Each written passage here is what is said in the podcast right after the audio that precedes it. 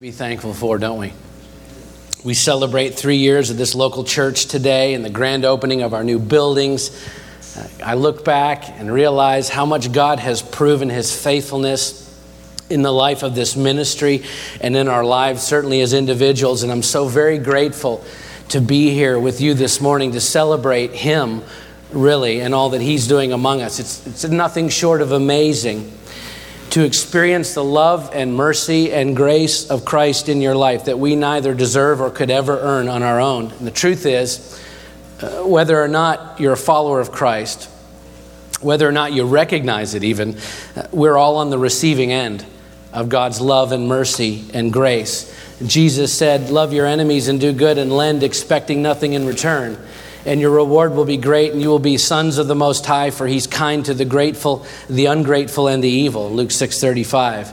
And in Matthew 5:45, He said, He makes His sun rise on the evil and on the good, and sends rain on the just and on the unjust. So, the truth is, believers and unbelievers alike experience the benefit of God's love and mercy and grace uh, by default, at least to an extent. However, if you want to see God's promises fulfilled in your life, as we've seen consistently now for these past three years, that's a whole different story. We talked about this a little bit a few weeks ago that although God's love for us may well be unconditional, His promises to us are anything but unconditional. In fact, there are all kinds of conditions attached to God's promises. John 3:16, you probably know it. It says for God so loved the world that he gave his only son that whoever believes him should not perish but have eternal life. You see there's a condition attached to the promise of eternal life. We must believe. 1 Peter 3 7 says, Husbands, live with your wives in an understanding way, showing honor to the woman as the weaker vessel, since they're heirs with you of the grace of life, so that your prayers may not be hindered. You see, if we want God to pay any heed to our prayers, men, we must honor our wives. That's a condition attached to God receiving our prayers. In Matthew 6 14, Jesus said, If you forgive others their trespasses, your heavenly Father will also forgive you. So forgiveness is a promise, but it's conditional. We must forgive in order to be forgiven. John 8, 31 and 32, Jesus said, If you abide in my word, you're truly my disciples, and you will know the truth, and the truth will set you free. So, if you want to experience freedom from guilt and shame and, and the sin that enslaves us, we must abide in, we must uh, ha- be guided by and obedient to the teachings of Christ. 1 Peter 5 5. Peter says, Clothe yourselves, all of you, with humility toward one another, for God opposes the proud, but he gives grace to the humble. Okay, if you want your life to be characterized by God's grace, you must be humble. The point is, there are conditions that must be met if we want God's promises to be fulfilled in our lives. And this morning we're going to talk about one of those promises in particular and the condition that is attached to it. Luke chapter 16. Verses 10 through 12, Jesus taught his disciples that one who is faithful in a very little is also faithful in much, and one who's dishonest in a very little is also dishonest in much. If then you have not been faithful in the unrighteous wealth, who will entrust to you the true riches? And if you've not been faithful in that which is another's, who will give you that which is your own?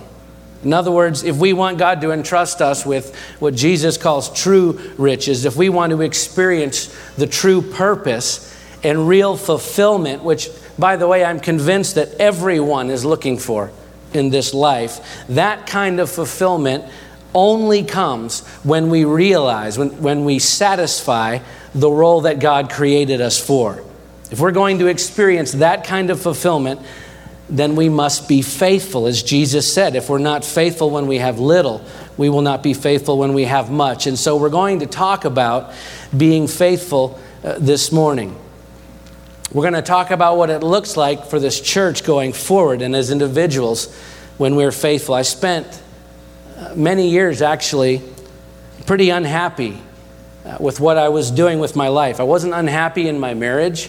I wasn't unhappy with my family at all, but I was very unhappy with myself because I knew that I was not fulfilling the role that God had created me for. And it was only when I actually decided to do something about that, to be faithful with what uh, He'd given me and, uh, and to be obedient to my calling, it was only then that He began to entrust me with something more. And I'll tell you more about that a little later. But when you begin to live your life that way, being consistently faithful with the little things that He gives you, not perfect, not by any stretch, but faithful, when you begin to live that way consistently, there is an exponential effect that happens in your life because the more faithful that you are with what you have, the more that He gives you to be faithful with. Before you know it, as you live that way, your life will go places that you never imagined. I'm a firsthand witness to that. You'll experience fulfillment that you never dreamed of. And I want everyone to experience that kind of fulfillment in their lives. So, we're going to talk about what it means to be faithful this morning. And if you're a regular part of this uh, congregation, you know that we've been working our way through the book of Daniel for about the past eight weeks, and we're right at the halfway point, right in the middle, uh, where it, the story shifts from narratives, little vignettes about Daniel's life and experiences into his prophetic visions. And so I thought it appropriate this morning to pause that series before we get into the prophetic visions that Daniel had. And we're going to just spend a little time today talking a bit about our journey as a three year old church and where we've come from and where we're going. And we'll do that, of course, as always, in the context of what God's word says about us, not so much about what I say about us. Because listen, this church isn't about a pastor. It isn't about a, a brand. It isn't about a building, even. It isn't about a program. It's not even about good works. Even though all of those things can and should be used as tools to build his church, but at the end of the day, this church is about Jesus Christ and making him famous. That is, and it will always be the focus at Upcountry Church because that's ultimately what he created us for. Do you know that? We exist to bring him glory. And so, in praying about this day, and really seeking God for what He would have me to say to you this morning, I found myself drawn to the first two chapters of the book of Ephesians because the Ephesian church was not only one of the Apostle Paul's church plants, one of the churches that he started on his journeys, but he spent three years there establishing that church from AD 52 till AD 55. And so for the Ephesians, Paul was not only a missionary, but he was very much a pastor to them. He was with them day in and day out for three years. And I think it's compelling and instructive to read that letter that he wrote to the church that he spent three years establishing and pastoring as we celebrate the three year mark of this church today. And I think you're going to find it encouraging and probably quite relevant as we focus on the first two chapters specifically this morning in a message entitled Faithful Three Years and Counting. So let's turn there now to the book of Ephesians. If you have your Bible, uh, we'll put it on the screens as well if you prefer to read it that way. And just remember, this, uh, what we call the book of Ephesians, is actually a letter that Paul wrote to his church. And what do you do when you get a letter in the mail? You sit down, open it up, and you read through it, right? And then if it's from somebody you like, you might go back and, and revisit and reflect on a few of those parts that may be your favorite parts. We're going to kind of do that this morning because that's the way this is intended to be read. So we're going to read through uh, each chapter fairly quickly, one at a time, and then we'll go back and see what we can learn about the early church in Ephesus and maybe about Upcountry Church and Travelers Rest as well, okay? So let's read Ephesians chapter 1. Paul, an apostle of Christ Jesus, by the will of God, to the saints who are in Ephesus and are faithful in Christ Jesus. Grace to you and peace from God our Father and the Lord Jesus Christ. Blessed be the God and Father of our Lord Jesus Christ, who's blessed us in Christ with every spiritual blessing in the heavenly places, even as he chose us in him before the foundation of the world that we should be holy and blameless before him. In love, he predestined us for adoption as sons through Jesus Christ, according to the purpose of his will, to the praise of his glorious grace, with which he has blessed us in the beloved. In him we have redemption through his blood, the forgiveness of our trespasses, according to the riches of his grace, which he lavished upon us in all wisdom and insight, making known to us the mystery of his will, according to his purpose, which he set forth in Christ as a plan for the fullness of time to unite all things in him, things in heaven and things on earth. And if you're an English major, the run on sentence is probably driving you crazy, but just hang with them. This is Paul. In him we have obtained an inheritance, having been predestined according to the purpose of him who works all things according to the counsel of his will, so that we who were the first to hope in Christ might be to the praise of his glory. In him you also, when you heard the word of truth, the gospel of your salvation, and believed in him, were sealed with the promised Holy Spirit, who is the guarantee of our inheritance until we acquire possession of it to the praise of his glory. For this reason, because I've heard of your faith in the Lord Jesus and your love toward all the saints, I do not cease to give thanks for you, remembering you in my prayers, that the Lord God of our Lord Jesus Christ, the Father of glory, may give you the spirit of wisdom and of revelation in the knowledge of him, having the eyes of your hearts enlightened, that you may know what is the hope to which he's called you, what are the riches of his glorious inheritance in the saints and what is the immeasurable greatness of his power toward us who believe, according to the working of his great might that he worked in Christ when he raised him from the dead and seated him at his right hand in the heavenly places, far above all rule and authority and power and dominion, and above every name that is named, not only in this age, but also in the one to come. And he put all things under his feet and gave him his head over all things to the church, which is his body, the fullness of him who fills all in all.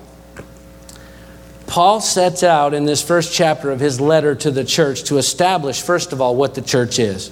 He makes it very clear that followers of Jesus Christ are united together by his Spirit to form the church, of which Jesus Christ is the head and we are the body. In fact, in verse 22, Paul quotes Psalm 8 6, which identifies Christ as the head of the church. Jesus is the senior pastor of his church, if you will. And he identifies with us so intimately that he refers to us as his body. Just as Adam described Eve as bone of my bones and flesh of my flesh in Genesis 2:23, just as God declared man and wife to be one flesh in Genesis 2:24, so we the church are identified as the body of Christ. Okay? We are his body. And so with the identity of the church clearly established, as his body, Jesus himself. Paul carries two reoccurring themes throughout the entire chapter in regards to the church. First is God's predestined will for us. He talks about it in verses 4 and 5, in verse 9, in verse 10, in verse 11, over and over again. Paul says that God has predestined for us, pre planned ahead of time, this moment which means that He has a plan and a purpose for every single one of us long before we were ever born. That's a fact. And so Paul points this out to the church in Ephesus that their church was a part of God's plan for those people, for them, before any of them ever knew anything about a church in Ephesus. Before they were ever born, God planned for there to be a, a church in Ephesus and for them to be a part of it. And likewise, I'd like to point out to all of us this morning that this church, Upcountry Church, has been God's plan for us from the beginning. This church is a part of God's plan for us. And, and by the way, it has always been His plan, not my plan, not your plan, not even some church planting organization's plan. I, I know that we love to take credit for accomplishments. I'll be the first to admit that it feels really good to point to something and say, Look what I did. But the hard truth is, this church was God's plan from the beginning before any of us knew anything about an upcountry church. So He gets all of the credit. He gets all of the accolades. He gets all of the praise because it's all His doing. You see, and yet in all of that, in His sovereign, predestined plan for us, as Paul puts it, we have a responsibility to be faithful to that plan that He created for each one of us. That goes for your life as individuals as well. We get to choose whether or not we're going to be faithful to God's plan for our lives. And it's always interesting to me to look back over past experiences in my life that maybe took me by surprise or maybe uh, created some difficulty for me and see how they end up fitting into God's plan weeks or months or even years later, even though at the time I couldn't possibly see how those circumstances could be a part of God's plan for my life. Most of you uh, have probably experienced something similar, and many of you know the story that Pastor Chris alluded to of us going to Alaska. We were um, flourishing here with a couple of small businesses that were doing quite well. My wife and I and family, years ago, we owned three homes. We had a beautiful office up on Highway 11 in the mountains. We had lots of nice stuff, new cars, all the things that you want materially. If we wanted a weekend away, we'd fly to Manhattan. My wife and I would go see a Broadway play, hang out in the city, and come back. It was really nice, except I was really unhappy because I wasn't fulfilling the role that God had created me for. And so you know the story. We ended up taking a position in Alaska and we, we flew up there 5,000 miles away, realized quickly we had to sell everything that we owned in order to live there. It's an expensive place to live. Our income was about a fifth of what it was here. But we did that and we went into full time ministry and we were thriving. And we were there for several years, ended up going to England to seminary. Uh, crazy story, and most of you know it. But then we moved back here because God told us to come back to Travelers Rest and plant a church right where we started. And so we renovated that old building across the street for about six months. And then we had our grand opening service three years ago this week. I'll never forget it. People flew in from all over the place friends from Alaska, Arkansas, California, Georgia. We had people from all over came in. We had well over 100 people, this great crowd. But we knew that almost all of them were from out of town and they were just visiting. And so the second week, the idea of planting a church became very real because all those people went home. And so there we were. I walked up to the pulpit and I stood in front of about 30 people. Now, keep in mind, I've sold all my stuff cars, boats, motorcycles, RVs, it's gone. I have no income. No one's paying me at this point, there's no money. We're basically broke. We cashed in our, any retirement funds we had, our savings. We literally sold furniture and guitars and guns to be able to do this. And I'm standing there in front of 30 people with nothing left to my name, hardly. And I'm looking out at this little church, and I remember thinking, God, if you had told me before we left that you wanted me to start a church in Travelers Rest, I could have done it before we left, and I'd still have all my stuff. I mean, honestly, why make us go through all of that to come right back where we started and plant a church? But the truth is, I never would have done it. I never would have taken that step of faith. You see, it was God's plan all along, from before I was born, to plant a church and pastor a church in Travelers Rest but I had to go to Alaska and England and a few places in between to get back here where He wanted me to be from the beginning. And now I look back and I can see how all of those experiences prepared me for this. And yet, without them, I, I probably never would have been able to do it. You see, God has a plan, He has a plan for your life. He has a plan for you as a part of this church. You're in His plan. This is a part of it, and it's the exact picture that Paul is trying to paint for his friends in Ephesus. That God's plan for you is all worked out ahead of time. We just have to decide if we're going to be faithful in following His plan. You may not be able to see what's coming tomorrow, but He can because He's already figured it out. We just have to be faithful. We have to get with his program. And that's the theme, the first theme, at least, that runs through chapter one. The second reoccurring theme that we see in this chapter is Paul repeatedly lauding the Ephesian church. He's commending them, he's applauding them for their faithfulness. Why? Because they said yes to God's plan for them. Right from the beginning of chapter 1, he says, To the saints who are in Ephesus and are faithful in Christ Jesus. And the word faithful there in the, the original Greek language is the word pistos, it means trustworthy. Okay? Several times throughout the chapter, Paul refers to their faithfulness, their trustworthiness. It runs all through the chapter. These were faithful people. Look, they weren't perfect people, they had problems just like we do. But they were faithful people. Even when they messed up, they get back in line with God's plan. Faithful, trustworthy people. And Paul's saying to them, well done. You have been faithful. And if you read the entire chapter in the ancient Greek, it's funny because verses 3 all the way to 14 is one long run on sentence. There are literally no stops, no periods for 12 straight verses in the original language, the way that Paul wrote it. It's as if Paul's heart was so overflowing with adulation, admiration, love for these people and, and, their faithfulness that he couldn't help but get it all out. So he just blah, and he lets it all out on the page. And yet, even though he's commending these people for their faithfulness, he's giving all the praise for that faithfulness to God. It's beautiful. Verses 15 and 16, he says, I've heard of your faith in the Lord Jesus and your love toward all the saints. I do not cease to give thanks for you. But notice when he what he does with that in verses in 18 and 19. He says, having the eyes of your hearts enlightened, that you may know what is the hope to which he's called you, what are the riches of his glorious inheritance in the saints, and what is the immeasurable greatness of his power toward us who believe, according to the working of his great might, according to his doing.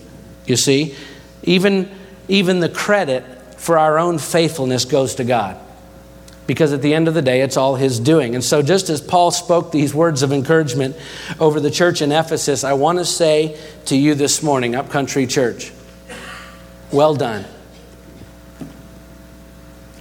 You've been faithful. Well done.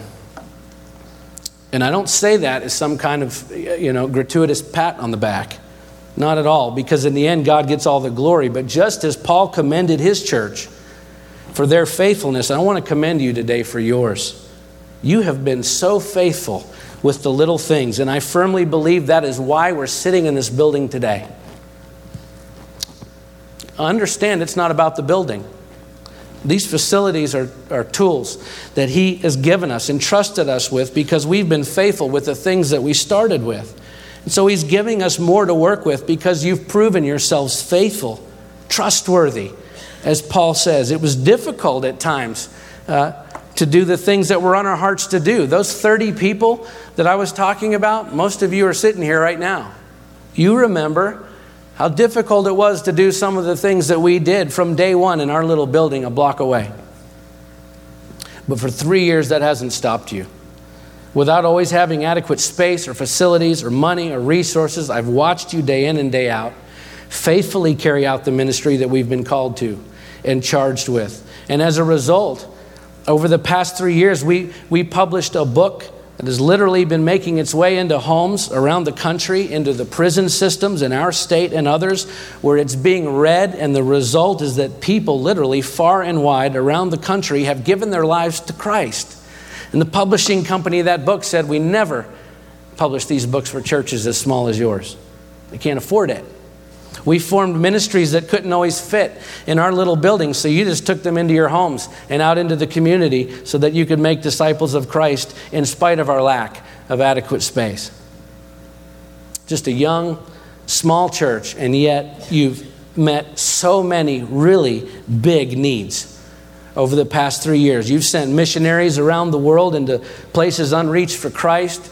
You've sent Bibles into places where people are starved for the Word of God. You've met needs within our own body. I've watched you fix cars and houses, provide food and clothing and furniture and medicine for other people, paid bills for those who couldn't, prepared meals for the sick, and comfort for those who were hurting. In fact, we even built a barn for a family that needed it.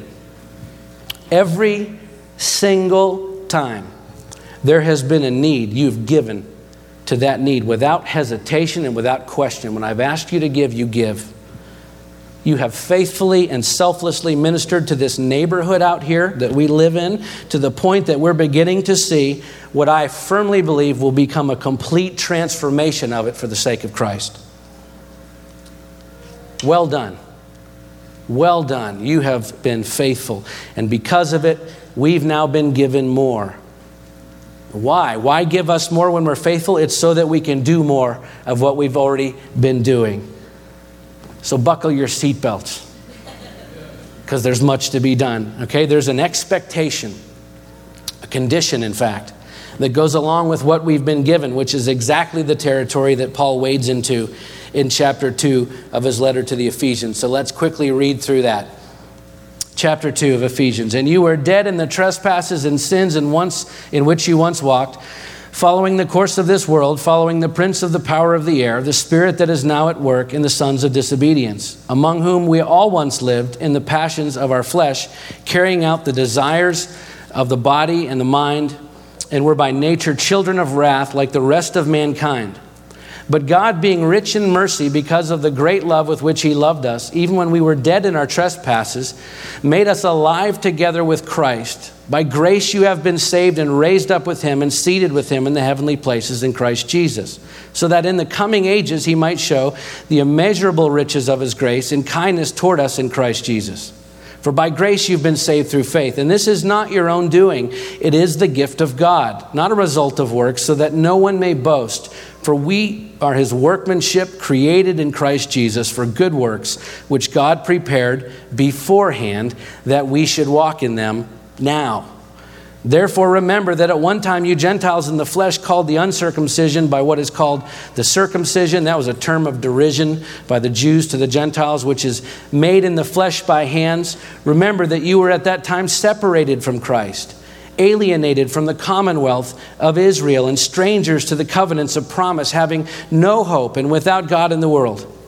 But now in Christ Jesus, you once were far off have been brought near by the blood of Christ. For he himself is our peace, who has made us both one and has broken down in his flesh the dividing wall of hostility by abolishing the law of commandments expressed in ordinances, that he might create in himself one new man in place of the two, so making peace and might reconcile us both to God in one body through the cross, thereby killing the hostility.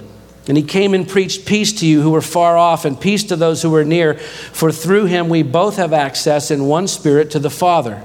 So then you are no longer strangers and aliens, but you are fellow citizens with the saints and members of the household of God, built on the foundation of the apostles and prophets, Christ Jesus himself being the cornerstone, in whom the whole structure, being joined together, he's talking about the church, grows into a holy temple in the Lord. In him you are also being built together into a dwelling place for God by the Spirit. So, after explaining to the Christians in Ephesus that their church is God's plan for them, and after commending them for their faithfulness in chapter 1, Paul spends most of this second chapter reminding them where they came from. He says, Don't forget where you started. The first two uh, verses, he reminds them, You were dead in your trespasses and sins in which you once walked. And then in 4 and 5, he says, But you've been made uh, alive together with Christ. In verse 12, he says, Remember that you were separated from Christ. And then in verse 13, he says, But now in Christ Jesus, you who once were far off have been brought near by the blood of Christ. And then verse 19, he says, You are no longer strangers and aliens, meaning you once were strangers and aliens, but you're fellow citizens with the saints and members of the household of God. So he starts his letter explaining that their church is all a part of God's plan for them, and he commends them for being so faithful. And then he reminds them hey, guys, don't forget where you started. Paul says you, we cannot ever forget where we came from. And interestingly enough, if you've ever heard the phrase, God helps those who help themselves, which, by the way, is not in the Bible. Uh, it's actually in, in the idiom. It's a common uh, saying from the ancient Greek culture that Paul was living in. And so Paul's making a point to these Gentiles who lived by that creed that the opposite is actually true. He says God helps the helpless. God helps those who cannot help themselves, which incidentally was every single one of us before Christ. In other words, don't forget where you started. So, in your faithfulness, as God's plan unfolds in your life, just remember that none of this happens without Him because without Him, we're utterly incapable of accomplishing anything good in our lives or anyone else's for that matter. And then in the final three verses of chapter 2, Paul makes one final point to his friends in Ephesus. He says, Built on the foundation of the apostles and prophets, Christ Jesus himself being the cornerstone, in whom the whole structure being joined together, grows into a holy temple in the Lord. In Him, you also are being built together into a dwelling place for God by the Spirit. These last three verses are easily a sermon unto themselves, and we don't have time for that. But first of all, they directly confront this very Western idea uh, that most of us hold to of, of rugged individualism. Uh, that's an idea that we champion in our culture maybe even in segments of the modern faith community in our country today. We've relegated, in many cases, the church to a back seat, second in importance to our individual calling and purpose and mission. But hear me our calling and purpose and mission is the church. The church is God's primary agent for representing Christ in this world. If you're a Christian, you're not only called to be a part of the church, you are the church along with the rest of the worldwide fellowship of believers. You cannot separate yourself from it, and you cannot be effective as a Christ follower without it. God chose the church to be the body of Jesus Christ. You cannot separate a body from its head. It cannot function properly without all of the parts coming together. I love what Tony Merida said about Christians. He said to be separate from the church is to say, I want to be a stone apart from a building or a son or daughter separated from my family, or a refugee away from my country. Many people treat the church as something that is unnecessary, unimportant, or even a hindrance to doing great things for God. The truth is, we simply cannot view the church as optional with the idea that maybe we'll stick around as long as the preaching is good or the music is the way we like it or the programs fit our needs. No, that the church is the body that we belong to. And we will never be able to function the way that God intended us to without remaining a part of it. With that in mind, understanding how critical it is that we remain active in the body of believers, Paul makes one final point in this last verse. He says, In him you also are being built into a dwelling place for God by the Spirit. He didn't say, You have been built together into this church. No, he says you are being built together into the church. In other words, this wasn't some kind of three year project that was a great success. So, thanks for being faithful. Give yourselves a pat on the back for a job well done. And now you can get on with the rest of your life working out your individual calling. Now, Paul's saying, hey, guys, we're off to a great start, but this is just the beginning. The three years that I spent with you was just a start. When Jesus gave us his great commission in Matthew 28 to make disciples, he was talking about building his church. This is our job. This is our calling, our purpose, our challenge, our mission to live out the gospel, which never changes, in the midst of our culture, which constantly changes. And when we do that faithfully, according to His plan, never forgetting where we started, then we will witness Him adding to our numbers, building His church. And you will then find your place. You will then find your purpose because you will then be faithfully living out the plan that He created for your life as a part of the church. And yet, there's nothing that will kill that quicker than when we begin to believe that we've somehow arrived, that we've reached our destination, we finally made it into this building or that building. We finally reached that certain number of people in our church. We finally have enough staff or money or recognition to coast on our accomplishments. The moment we begin to believe that we've somehow arrived as a local church, that's usually the beginning of the end. You see, the time to let up doesn't ever come in this life. This life is a blip on the radar of eternity. And since what we do here reverberates for all of eternity, there can be no let up. Not as long as there are lost people. I'll tell you, this past three years has been tremendous, and it is just the beginning. Moving into these new buildings is wonderful, but it's just the beginning of the next chapter for Upcountry Church, guys, we cannot let up now. There's far too much at stake. There is so much to be done. We're completely surrounded by people stumbling through life in a spiritual stupor with no idea why they're even here to begin with. The gospel never takes a break, and so neither should we. God's truth is always at work, breaking down barriers and healing deep wounds, redeeming the lost, snatching people from the fire. The good news of the gospel sets people free. It liberates prisoners who often don't even realize that they're in captivity. And here we are, outside of those prison walls, walking around freely with the keys to the prison doors the keys that set people free. How could we ever think it's okay to wait until tomorrow when there are people dying inside that prison today? No, we, we must be ever vigilant, living out the gospel, offering freedom to every single person that He places in our path. This is our calling. This is our mission. This is our plan. And we're just getting started. Our work has just begun. And we have our work cut out for us without doubt, but it's not an impossible task. And no part of it is insurmountable as long as we remain faithful. I'm completely convinced, I'm completely convinced the older I get, that every person searches at some point in their life for their purpose, their ultimate fulfillment. And that cannot be found outside of the will of God. And the will of God for every single one of us is to be a part of his body.